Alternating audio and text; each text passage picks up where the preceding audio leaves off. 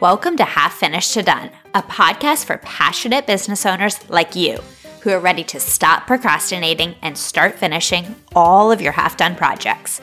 I'm your host, Christina, and I'm looking forward to helping you finish your projects in a calm, sustainable way using a simple, repeatable process. All along the way, we'll be working through the mental, emotional, and logistical obstacles that are standing between you and extraordinary projects. Let's get into it. Welcome back to the podcast. I am super excited to have one of my two time former clients, Samara, here today. So, Samara, tell us about yourself and a little bit about your work. Yay! I'm so excited to be here. So, my name is Samara Potter, and I am a pediatric oncologist and a life coach. And I specialize in helping parents of children with cancer navigate their child's cancer journey so that they feel more confident and that they're really able to feel empowered and better parent during that whole ordeal. Such important work. And I, you're such a good example of like a pediatric oncologist. I'm like, I'm so far out of my league with you as a client, but it just goes to show that everybody needs mindset work and emotional help and planning, right? I think that doctors more than many people need it. I mean, I think that I originally came to you for Monday Hour One, I think, because I was just so stressed with all the amount of projects I was supposed to be doing at one time and trying to figure out how to prioritize and get my schedule up and running. So yeah, I don't I don't think that I don't think that the work that you do has anything to do with, you know, whether you need a coach. Everybody can use one. Yeah, absolutely. So, yeah, let's talk about Monday Hour One. This has been dropped uh, multiple times on the podcast recently. So, for anyone who's not familiar, super simple. It's how to plan out your week in one hour. So, I do 9 a.m. Monday mornings, but I have a lot of clients who will do it like Friday afternoons or Sunday evenings. You plan out your entire week and then you figure out how to blend your priorities, blend your commitments, make sure that everything has a time and space on your calendar so that you can just follow your calendar throughout the week without a ton of thought or rearranging. So that's why you came originally. What piqued your interest in Monday Hour One and the other tools that I provide? So for Monday Hour One, I think what I had been doing was I was listening to the Life Coach School podcast. And so I had heard about Monday Hour One, but I didn't really understand what it was. And then I was Googling it and trying to figure out exactly what it was, as we all do, right? Yeah. So I landed on your website and you were offering these free workshops. And I was really excited because who doesn't like free things? And it seemed like just like what I was, what I was um, wanting. And I remember being on a call and it was just you and me and one other woman and you were talking and really explaining it and it probably was pretty early on in your coaching journey. But I did not, first of all, I didn't, for any other coaches out there, I did not know that and I didn't care about it. All I knew was that you could help me with something, a problem I was having. And so I was all in and I, I, um, you know, I took that and I went, I kind of ran with it. And I remember afterwards having a call with you about what I, this eight week program that you were doing, half finished to done. And I hadn't really thought about it ahead of time.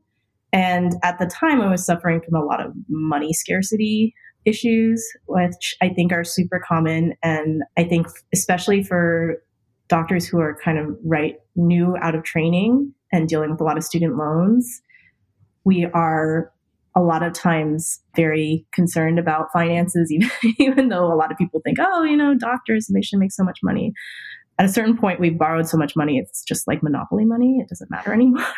Right.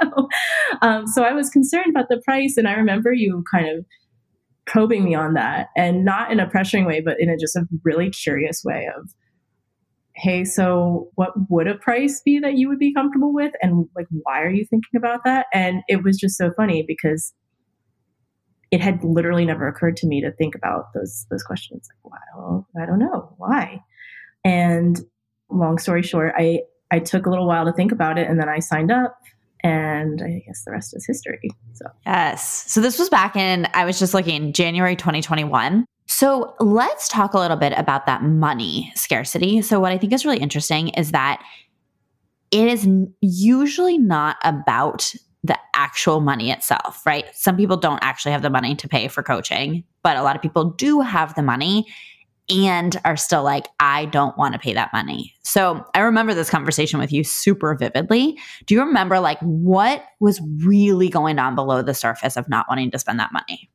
Yeah, I felt like I didn't deserve it. I mean, that was the issue.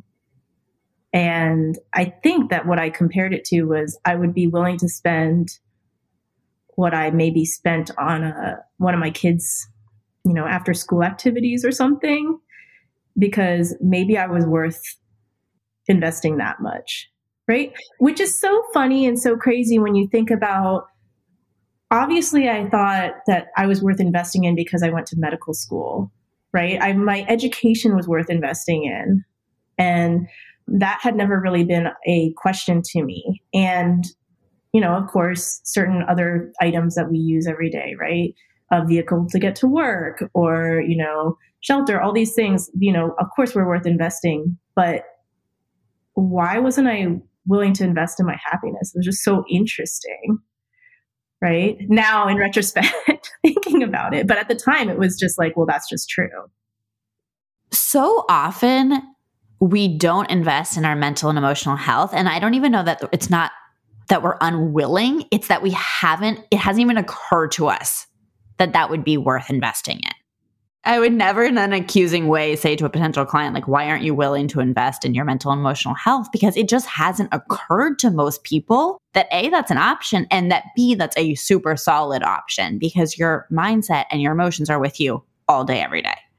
Yeah. And I think that, you know, the role of society in this can't be ignored, which is that I had a lot of thoughts. And I think that these are a lot of the same thoughts that my clients have about what a good mother is. And a good mother is someone who puts everyone else's needs before their own, right? Like that's a very heavily ingrained societal norm for us here in the US, right? A good mother is self sacrificing. And a good mother asks everybody else if they're, you know, they're okay and then considers herself last.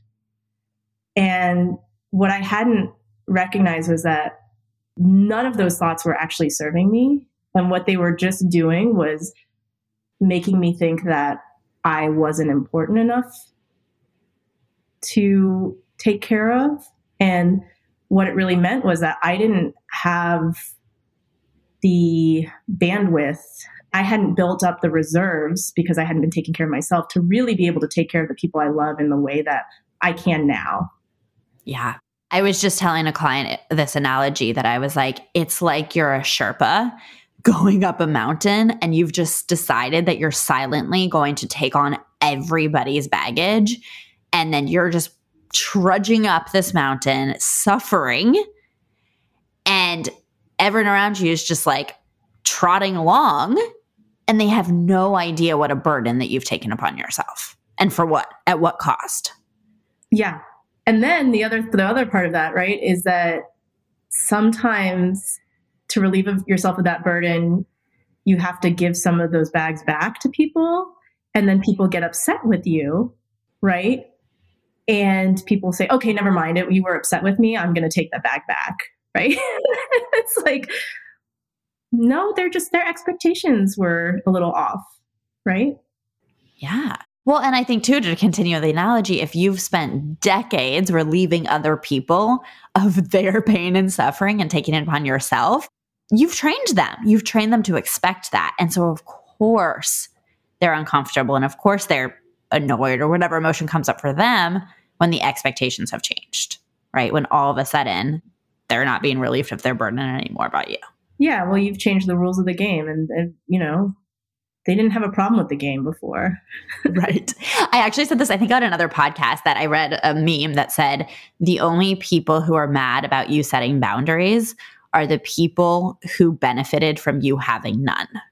Yeah, yeah. that totally makes sense. Okay, so this is so good. So your role as a mother, like your identity as a mother, that came up when you were deciding whether to invest. But what made you ultimately decide that the program had enough of what you needed to make the investment? Like what was the promise that I was saying that that you were enticed by? I honestly, it's hard to think about. it's hard to remember all the way back. Yeah. I think it was the idea that I was going to be able to focus and I guess focus on demand.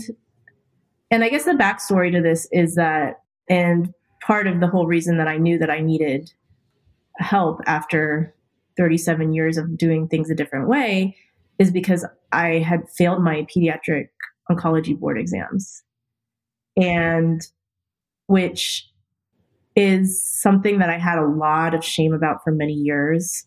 And, you know, I'm sure probably some of my family is horrified that I'm saying this on a podcast, but I'm not, I'm not ashamed of it now. I think it was, it came out of the same mindset, right? The same mindset of, well, I'm going to do everything that everybody else needs first, right? And then I'll have time to study, right?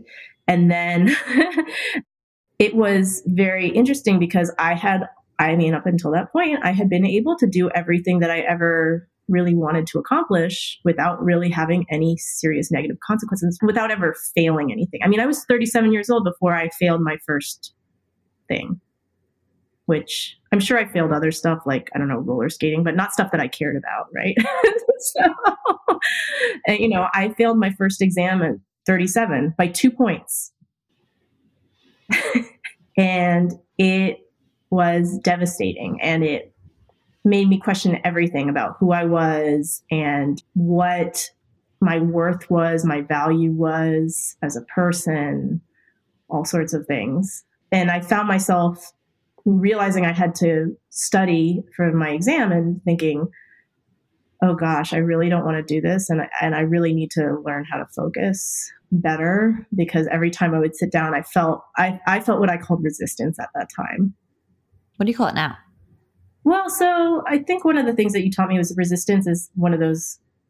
It's like a tarp, right? It's uh, one of those emotions that is not really the emotion that's bothering you it's it's just it's covering something else so i usually if i'm feeling resistance i try to i try to journal do some thought work, and then really try to get down to what is the thought that I'm having and what is the actual feeling in my body that I'm having um, that's uncomfortable for me that it was otherwise showing up as resistance.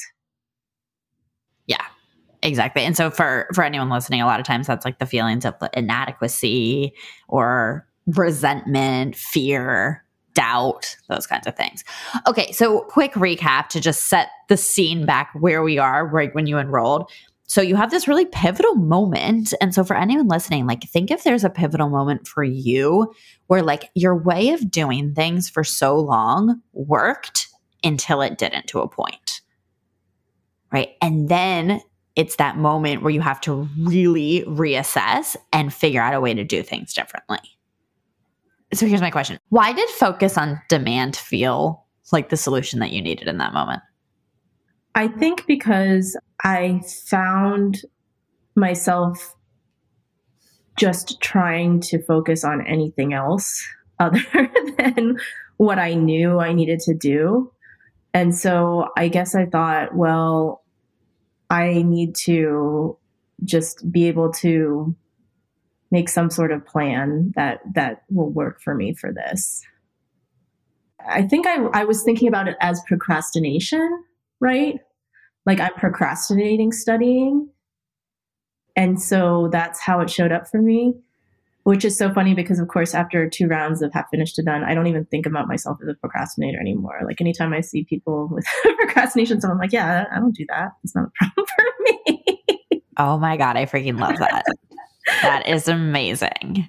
But I think I thought about it as procrastination. And whereas I think now, and with hindsight and some more insight into what was going on, what was really happening was that I had a lot of very uncomfortable feelings around this test and taking this test that I had never dealt with, and feelings of inadequacy that I had never dealt with that were, of course, my brain was hiding from that anytime I, I tried to address it, right? Anytime I mm-hmm. would bring up studying, it would go, oh no, let's not, let's not focus on this. Let's go read a book instead or do something else. And so I knew something had to change. And so I enrolled.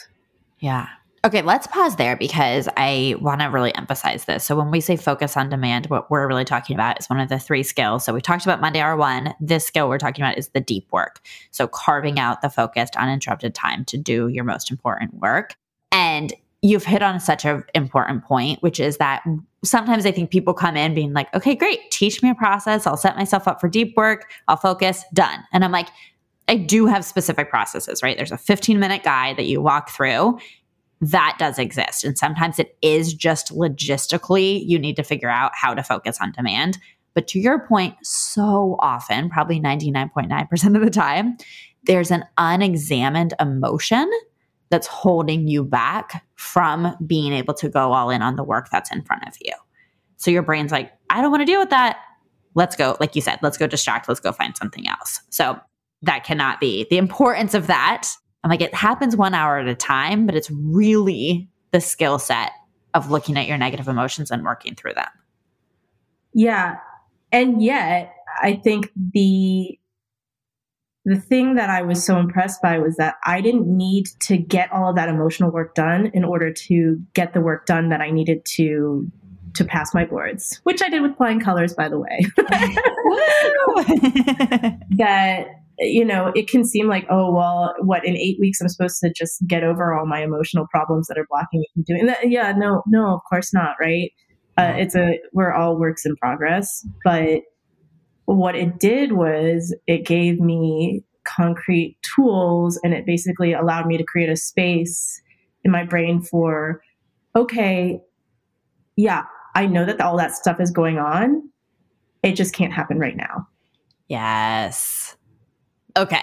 That is so powerful. So what I hear from a lot of people is like, okay, well, I have all these like negative emotions or I have all this mindset, whatever the words people use. They're like, okay, I have to go deal with that. Like I feel not good enough. I have imposter syndrome, I have perfectionism, all these things. And they're like, I need to solve that before I can work on a project. And I'm like, no, working on the project is what helps you through that. It's the solution, right? And and and what it is, and when you can really access a deep work state, it's meditation, is what yeah. it is. It's the process of meditation and of showing your brain, you know, okay, I see you and I see you wanting to focus on these other things, and that's okay, right? I'll write it down and then I'm going to come back to the other thing because now's not the time. And it's that practicing. And once you have that, then you have the confidence that, you know what, I can have terrible stuff going on in the background of my life. and I can still get on with the things that I need to do to keep going. Yeah. And to be clear, it's not that unhealthy, like, okay, I'm just going to push down and suppress the negative things that are happening, pretend they're not happening, and then white knuckle my way through work. Like, that's not what we're talking about. Yeah. We're talking about seeing the things, acknowledging them, and gently putting them aside so that you can work. So I don't know if you remember this, but I have this concept that I call Weep While You Work.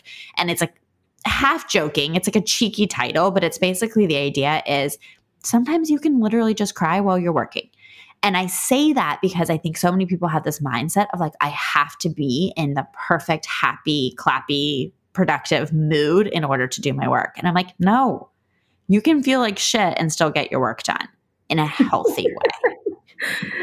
Yeah. I mean, I think it's definitely a process, right? And one of the things that I think I struggled a lot with, even in that first round of half finished to done, was this idea of, am I doing it right?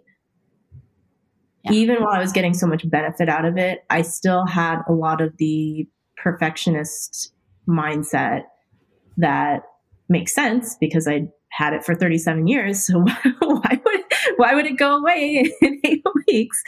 But a lot of the, well, I'm not doing this, this sort of thing right. And so therefore it's, it's not necessarily working. And what I've learned to appreciate is that yeah, just because it's not going 100% the way that you expect it to doesn't mean it's not working and doesn't mean that it's not worth doing. Right. Yeah. Do you have specific moments where you saw that disconnect where you're like, okay, here's an area where I think I need to be doing it right or better? I think I struggled with that a lot with Monday Hour One. My okay. Monday Hour One practice has evolved a ton. I feel pretty good about the deep work state stuff, but my Monday Hour One, I wrestled with that a lot for a long time because it is a lot of okay, I put this in here and I put this in there, and then something happens, and then I'm off, and then you know, and then the whole day is is complete is a complete disaster. I gotta just throw it out, and I failed, and you know that means I'm terrible at scheduling, and I should never do this again. You know all those fun things that your brain offers you. But what I've learned is that I schedule myself with a lot more grace and curiosity now I give myself some flex time too, which I never used to do. I used to just set myself up for disaster, right? I would just like every single hour of the day was accounted for and this, that, and the other, right? And and if I was swapped things around, then it was last minute and that was a problem, right? I'm like, yeah, it's really a problem if I decide it's a problem. If I have two blocks and I just decide that, you know what, it works better for me right now to switch the order, and I like my reason for it, then who cares? Nobody cares. Right. Nobody like looking over my shoulder judging me, right? Who cares? Right. like there's no scheduling God and there's no Christina looking over your shoulder judging, being like, oh, interesting choice. Huh. Really? Really? You're gonna do that? yeah. yeah. So the way that I think about Monday Hour One, and I think this is really what you've adopted, is I'm like, it's a way of scheduling that shows you your patterns. So, yes, the point of the scheduling is to put things on your calendar and follow through so you get more done, like for sure. But it also is a portal to what's happening for you. So, your example is so perfect. It's like if you are packing your Monday hour one back to back to back to back under the pretense that you're always going to be wildly productive and always well rested and always motivated, I don't see that as a problem. I'm like, oh, yeah, of course you're doing that your expectations of yourself are super high. Now we know that. Now, what adjustments do we need to make? Yeah, I think that's been big. And I think for me, scheduling open blocks, like leaving blocks open, has been just joyous. it's been fun.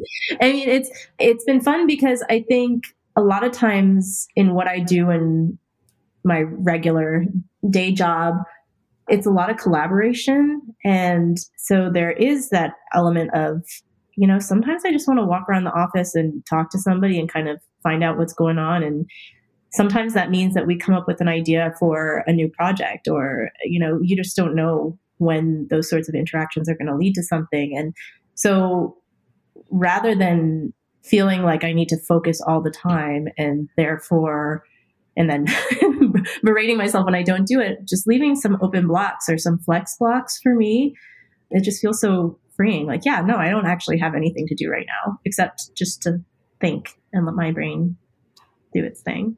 Right. Yes. Like wander literally and and mentally. Yeah. And and it, and and it's been honestly, it has been so fun and so cool. I was actually just thinking because my in my last position I didn't have I, I was I was felt always packed and always um, rushed. And I now have a lot more freedom and flexibility with my schedule and I really get to design it. And it has been so much fun for me just thinking about all these different projects I'm going to do. And you know maybe I should reach out to this person or suddenly I have I have kind of a book of ideas now. I'm just writing things down. And I realize I'm so much happier. I'm so much more creative because I'm being kinder to myself. Yes. Okay, so you you're hitting on a lot of the emotions. So we'll come back to the emotions in just a minute, but I want to emphasize something you said, which is this idea of looking forward to projects and that's in very strong contrast to what most people come into the program with, which is dread and fear and doubt. Yeah, I know. I remember you asking, you asked on a call and you said, well, why do you guys do projects? And, and nobody was saying anything. And I was like, because they're super fun. you're like, uh, wait, what? you said, yeah, I love that, but but people don't say that. I, I don't. I just love having projects. I just love having lots of projects. And I was talking to someone about this the other day because, and I was telling them, I was like, yeah, you know, my unique brand of genius, the thing that I'm good at that is not something that everybody has is that I am super interested in a lot of different things. And so I'm able to collaborate and think about things in a different way. So I'm a pediatric oncologist and I'm a life coach and I have real estate investments. You know, I run a short term rental business and I have an MBA and I'm doing health economics research, right? And, you know, so I'm just doing all of these things. And that's what's so fun for me is just always being able to kind of go with what's new and exciting and interesting. I, so I love projects. I love them. I, I just want everyone to just sit for a second as you're listening and just like let that thought permeate your brain. It's like, I love projects. And if you don't believe it, just see where do I believe that? Like, where are projects fun? Where have projects been fun for me? And I'm like, this is this is it. I'm like, this is what the experience that people can have. So it just like warms my heart that this is your mindset. Yeah, I don't know. It's I think it's it's kind of funny because I never didn't used to feel that way, right? I think I felt like well, I'm a doctor and so and and I think academic medicine, medicine kind of teaches this to you, which is, you know, you need to get all of your joy out of being a doctor, right? Your weekends and your free time, you should spend reading up on articles and doing this stuff. And really, you know, you should only get joy out of having patients and, you know, your patient care experiences and all these things. And I realized that what happened was the person that I was when I was going to college and was super interested in all these different things and played sports and did music and, you know, photography and all these things. Like that person had slowly just kind of faded into the background and I felt very one dimensional. Yeah. And it's funny because now I don't feel that way at all. I mean, I went last Saturday with my daughter. We just had some time off, and we. Uh, I said, "Okay, let's go. Let's go do a project." So we just went to the art store and decided that we were going to learn watercolors. Right? How to watercolor? just, yeah. Why not? Right? You know, let's have a little art project that we do on the side too. And now we get to do it together, which is fun. okay, I love this so much, and what I think is really cool is that you're talking about all these different roles that you have in your life, right? So you just kind of ticked through these businesses and the job and being a mother, all these things, and also feeling joy and free and flexible. And what I'm imagining people thinking is like, okay, but how? How do you have that many different roles in your life and also feel free and flexible and joyous? Yeah. So there comes this idea of work life balance, right? That people that people ask about, which I I don't love that whole work life balance. Like we're I don't know something about it seems heavy and not super authentic to me. I think what it is is I just try to find things that I enjoy and that I get value from that are fun to me and assume that that will eventually trickle down and benefit other people. That is a big change from someone who's like, I can't invest in myself because I don't deserve it. Oh yeah, it's 180. Yeah, it's totally totally different. I I honestly in a lot of ways I'm very much the same person, but in so many ways I'm I'm so different between when I started and now. I feel very I feel a lot calmer, a lot more centered in myself, a lot more compassionate towards other people and towards myself. And I think what I've noticed is that I spent a lot of time kind of beating myself up for things because I wasn't meeting some sort of hidden expectation Yeah. And that that never makes you feel better and that doesn't help anything. It's like you know, I talk to my my clients about this idea of a lot of times they'll think, well, if I do such and such, that makes me a bad parent. And, and there's really no upside to thinking that you're a bad parent. It doesn't help anything. The fact that you're thinking that you're a bad parent probably intrinsically means that you're not, first yeah. of all. but also, you just end up in this cycle of, I'm a bad parent. Everything I'm doing is wrong. You second guess yourself. And then you're not really there in the moment parenting the way that you're showing up the way you want to for your kids, right? Right. Whereas if you think, oh, well, you know what? I am a really good parent and I sometimes make mistakes and that's okay. Yeah. It makes all the difference.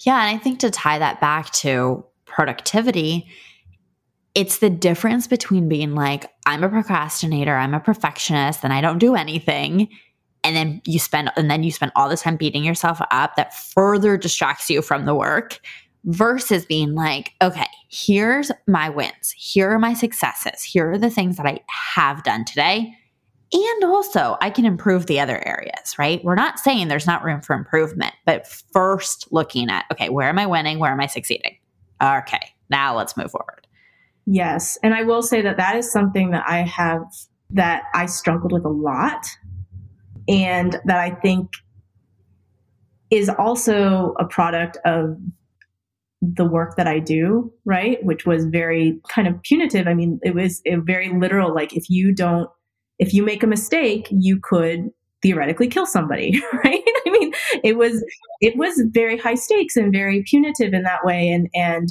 a lot of the medical education we got was, well, you know, um, we're running a code and, and are you doing things the correct way? And anytime you make a mistake, right, it's, there's just a lot of eyes on you and there's a lot of pressure. And so I think I always felt like, okay, well, I always have to look for the places I can, I can improve. And I thought that that was a good thing, right? I thought that that was how I maintained myself as a good person and a good doctor, was kind of always striving for more. But what I didn't realize is that it was messing with my own self trust, right? Like my own ability to say, you know what, I'm also fine as I am right now. And, and I think that learning to celebrate those little wins has been something that has really it's changed the way that I think about things with not just myself, but also how I relate to other people. So I, for example, I never was super great about celebrating things for myself. So I've just ne- was just never really, really good about that. And my husband has really always been wonderful at all that stuff. And what I realized was that I not only wasn't super great at, at, celebrating myself, but I wasn't always necessarily the best partner at celebrating things that he had done. And so I'm constantly trying to think about now ways to celebrate these little moments. So he's just finished his board exam and I just went out and bought him a little card and a little gift for him just for celebrating. And it's not something I would have done a couple of years ago because I just I never really felt like I deserved something for to celebrate. And so it just didn't occur to me to do it to some for someone else. But it's made me a better mother and a better wife to be able to celebrate the little things as time goes on.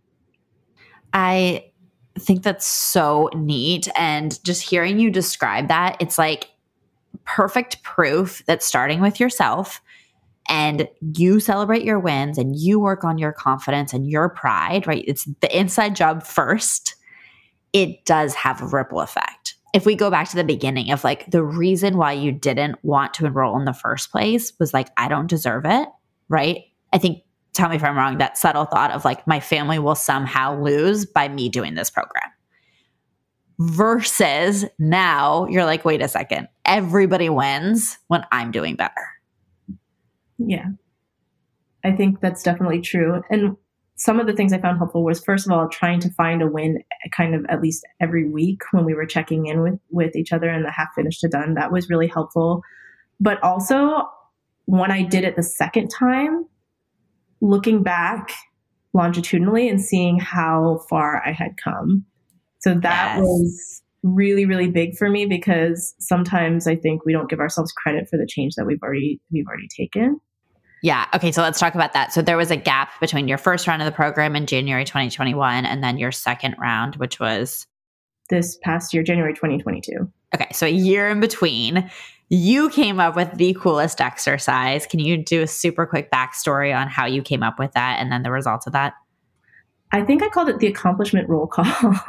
Yep. And I think it came from you were you were asking me what so the second round for me was in a lot of ways a lot harder than the first because I had mastered the concept. So I knew how to do Monday hour one and I felt pretty confident with the deep work state. But then I realized that, oh, actually now my job is to go back and deal with all the emotional stuff that I had really not had time to deal with the first round. And so one of the things in terms of celebrating the wins that I was thinking about, okay, was well, okay, so now it's been a year since my last one. So what have I done in the past year? What did I do that was, I don't know, interesting, noteworthy? And I kind of thought about it as if you're doing this roll call and like all of your accomplishments are just lining up one by one by one. And, you know, you're just calling calling them out. and so that's how I got the idea. And I think I so I think I just posted in Slack like so here's all the things that I've done in the past year that are different. And it was a pretty lengthy list. I don't remember I don't remember what was on it. it was absurdly amazing and long, yes. and it also helped me to remind myself like hey, I did that. Because a lot of times we think, "Oh, that happened to me." Right? And I get that but also if the change is something that you went after, right, you should give yourself the credit for it. Can you? This is totally a leading question, but I'm going to ask it anyway. I'm trying to prove a point, which is my point that when we look at our wins, it actually increases our feelings of self efficacy, confidence, self trust, that feeling of like success that we're all desperately seeking. And when you do that first, you're actually more motivated to show up for the other work versus what I think people unconsciously believe is screw the wins. I don't have time to focus on that. I need to just focus on all my problems and my challenges. But that actually is really demotivating for most people. Yeah. I mean, I don't know. I guess I just imagine like if you're if you're talking to a kid and you're trying to get them to do something are you going to tell them that they can do it or are you going to tell and, and look at all this evidence that you have done it or are you going to tell them you know no you're terrible at this and look at all these areas where you're not up to snuff i mean it doesn't make any sense right and yet we do it to ourselves constantly yes Oh my God, I love that child analogy because I always use the boss analogy.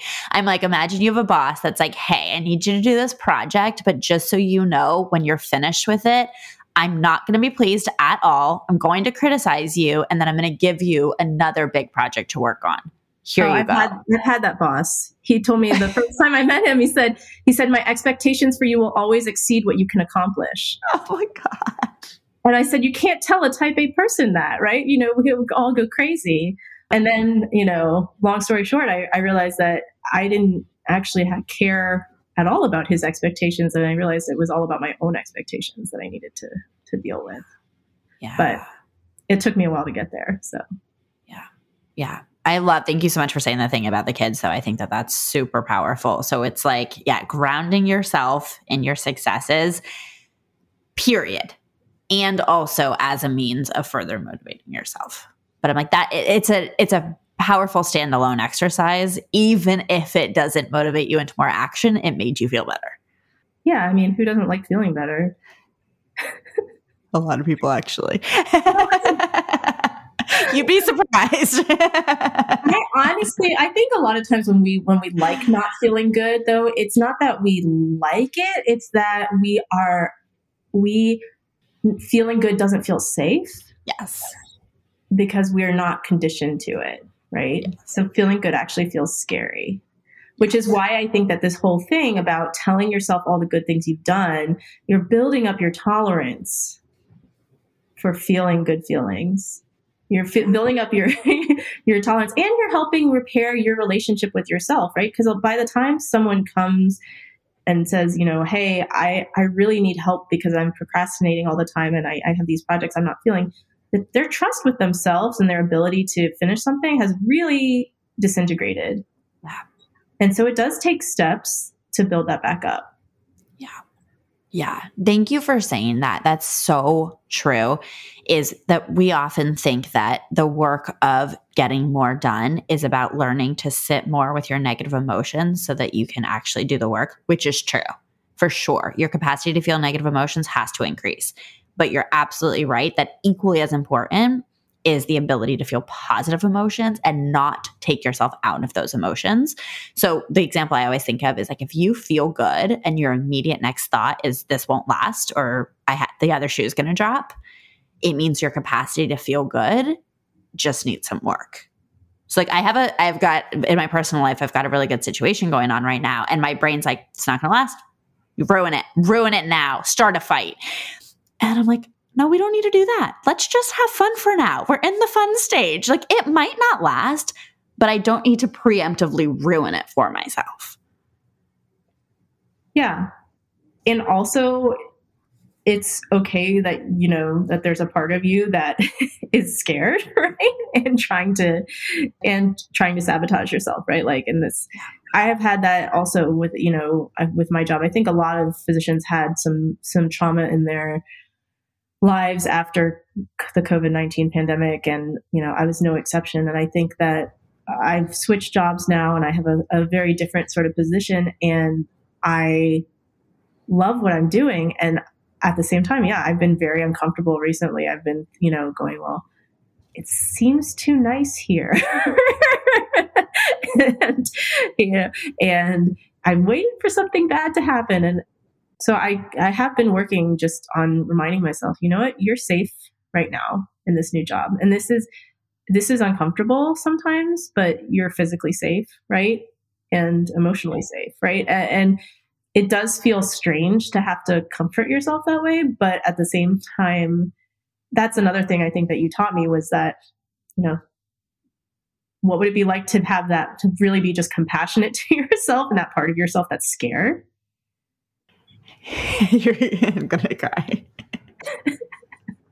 had to happen yeah i've been doing this recently like if i am like i quote unquote meditate but i really just like sit with my eyes closed, which to me just takes the pressure off. I'm like, I don't need to like clear my mind. It's just me with my eyes closed, and whatever happens during that time is meant to be.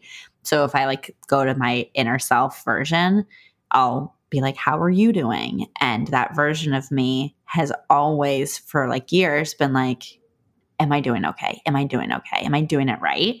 Which is so interesting.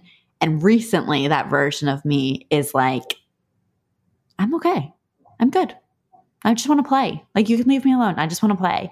And it's been so wild. Like, that to me, seeing that transition of my inner child being okay is so profound to me. I'm like, holy shit.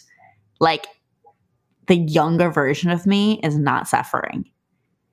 It's just wild to me. And so when you say like the safety thing, like that's what I've been doing with myself is I'm like, I'll be, I'll be like lying there with my eyes closed and I'm like, this is what safety feels like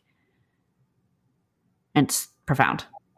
It is. And what I didn't appreciate was that it would affect me so much and not just me and how I deal with things all the time on a daily basis in my own life, but also how I take care of other people around me and how much more grace and compassion I have for them when they are acting out or doing things that I don't understand and how much I now think about, well, you know, I wonder if they're not feeling okay, right? Like there's something there's something deep in there that's not that's not okay. Yeah. Right. Anything else on that? I don't know. I was just trying to think of an example of it because I know I had one. It was I noticed it when my son was my son was getting upset at my daughter for being upset. she was upset and he was telling her, you know, you shouldn't feel that way. Right. And, you know, this is bothering me. And so you shouldn't feel that way. And I said, wait, wait, wait, hold, hold on. he said, she's allowed to feel however she wants to feel. Right. And we don't get to tell her that that's appropriate or not appropriate. Right. And however she's expressing her feelings, you can be as annoyed by or not annoyed by as you want. And I don't get to tell you that that's valid or not. Right. It, it was, and, and, uh, you know, he's pretty headstrong. So he, he still has a lot of thoughts and ideas about this, but, but just being able to have that conversation so that I know that she's not getting the message like your feelings are not valid or your feelings are not right or you know so that she's able to stay in touch with that part of herself that says this is what i'm actually feeling and this is true that is such a good example. And I love the way that you were like, she gets to feel however she wants. And if you want to be upset about her feelings, that's also okay. Like, it's that is such a nuance. and that it sounds like you did a beautiful job of articulating to your kids yeah, I mean, you know, I don't know if he he uh, he doesn't always believe me, but but I will say he's pretty smart, and so we have talked about things a lot and about about feelings, about um, you know, you being able to choose and have power. And I was telling him, I said, you know, it took me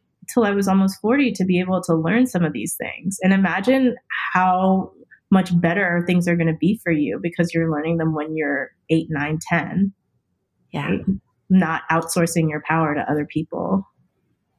And like these kids have no idea. Like, I don't think they'll ever probably be able to grasp what an insanely life changing gift that is. Right. I'm sure they'll be appreciative, but I'm like, just the depth of what could be versus what will be.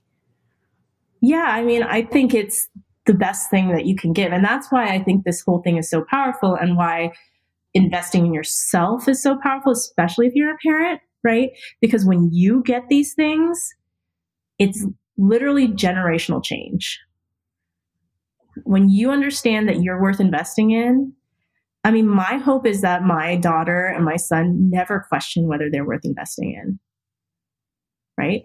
That they never that they never think about, you know, I wonder if I should if I should do this because it's going to cost money and and you know, all these other things. And and not to say that I want them to be frivolous with money or anything like that, but just that if they know, hey, I think that this is going to be something that's helpful to me, that they don't feel constrained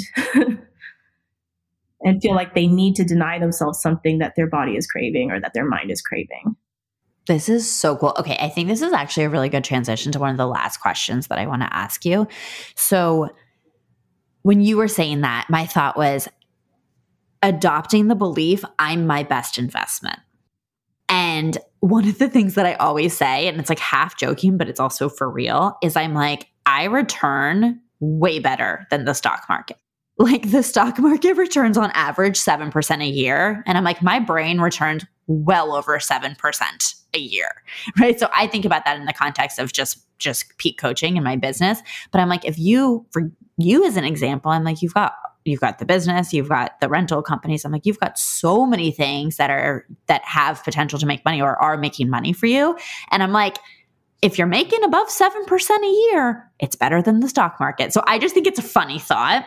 But I think this is a, a good transition. Yeah, what to, pause. What are you thinking? I'm just laughing because like my short-term rental makes 80% cash on cash right like like literally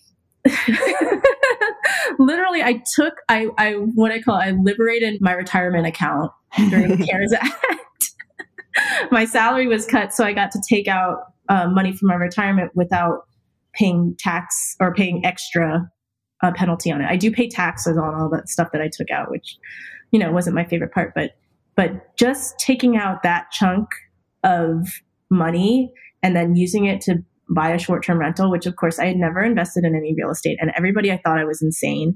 And yet, you know, I finally listened to the voice inside of me, which was like, this is, this is going to happen. Like, you have to do this. You, I, I really, I, it came from within, like, you need to do this. This is going to happen. And that alone I mean, we doubled our investment in the first year. And so now it's been so we've we've definitely made over six figures worth of money just in that one move right? Yeah. like just in that. And and you, then i don't you know and not to mention all the other things that that i've done or that coaching and and mindset work and all these things have helped me do in terms of being more productive and scheduling my time so that I can have coaching clients and and also just recognizing that I can make money in different ways and you know I mean all these other things that I can do or or that I I want a signing bonus. So I asked for one right where where I might not have done it before because it was uncomfortable. Yes. All sorts of things. Yeah. So my brain is a money making machine Okay. I love this. And I want to say that this is true of every single one of my clients is that every client is taking the investment in half finished to done live and the skills of half finished to done live and using it to compound already existing skills. So we're not saying like, okay, the 16 total weeks that you spend in half finished to done live is the reason that all this is happening. Like we're not saying that at all. It's that half finished to done live is the tangible, practical, and emotional skills to turn the dial up on the things that you want to be doing and already at least somewhat believe that you can do. Yeah, I mean, without having done half finished to done live, I can say I would not have joined the life coach school. Like I would not never have invested in the life coach school, which for my coaching certification. And I would not have started my podcast for parents of kids with cancer, right? I mean, I, there's there's so many things that I would not have done had I not been first willing to take kind of that baby step of hey, here's this investment and it's really uncomfortable for me to make this, but I'm going to do it and I'm going to be all in on it. And realizing that that, that, that was really important and that it was totally worth all the, the money and the time I spent doing it. Right. Like none of those things happened without that first step. Yeah. Yeah. It's, it's such a symbolic first step. And then you added the skill sets on top of that. So incredible. I'm like, your accomplishment roll call is going to be so long. We're just going to run out of paper. I want that for everyone. Everyone should have an accomplishment roll call like that. Yes. If you are listening, do your accomplishment roll call. I'm like, you can send it to us. yes, we will read it. We will read it and we will um and we will tell you that you're doing a great job. Yeah. But we don't need to tell you because you should be able to tell yourself. That's right. That's right. We'll just tell you as a bonus. Yeah. I am so freaking proud of you. Speaking of which, I am going to tell you that I'm proud of you, even though you're already proud of yourself. But incredible. Just the the moves that you've made in the past year and a half are extraordinary. And then just there's the money wins and there's the time wins and there's all of that. But I have to say, to me, the biggest win is always the emotional win. And so that that joy and the freedom and the flexibility and the creativity. I'm like, to me, that is always the most worth it. So I love hearing you talk about that. Thank you. I really appreciate it. And and I have to say, I I really appreciate that you put yourself out there and that you gave and created uh, some free content so that I could feel safe engaging with, you know, at the beginning, and that you did hold space and question my ideas and, and that you were patient with. because I know that some that a lot of times people can be and just, you know, speaking as friends, like I, I know that sometimes it can be intimidating or people tell me that I can be intimidating, but I never felt like that. you were you were concerned about that or worried about that. And, you know, I just felt like I could just be myself and be vulnerable and be upset or angry or whatever it was or uncomfortable and, and it was it was okay so good good you're so welcome thank you for trusting me okay I won't cry again. we'll end here. Where can people follow up with you? Send their accomplishment roll calls. Yes. So I am on Instagram at Kids Cancer Coach on Instagram. You can also find me on Facebook uh, as Samara Potter. And also, um, you can always email me. I'm at Samara Potter Coaching at gmail.com. Perfect. Thank you so much for joining today. It was awesome to talk to you. Thank you for listening to the Half Finished to Done podcast. If you're ready to become a self assured repeat project finisher, the best place to work with me is in my eight week group coaching program, Half Finished to Done Live. You'll leave our time together with one finished project and the skills you need to finish any project, personal or business, in the future. Just head to peakcoaching.co slash HFD live for your next step. Can't wait to work with you.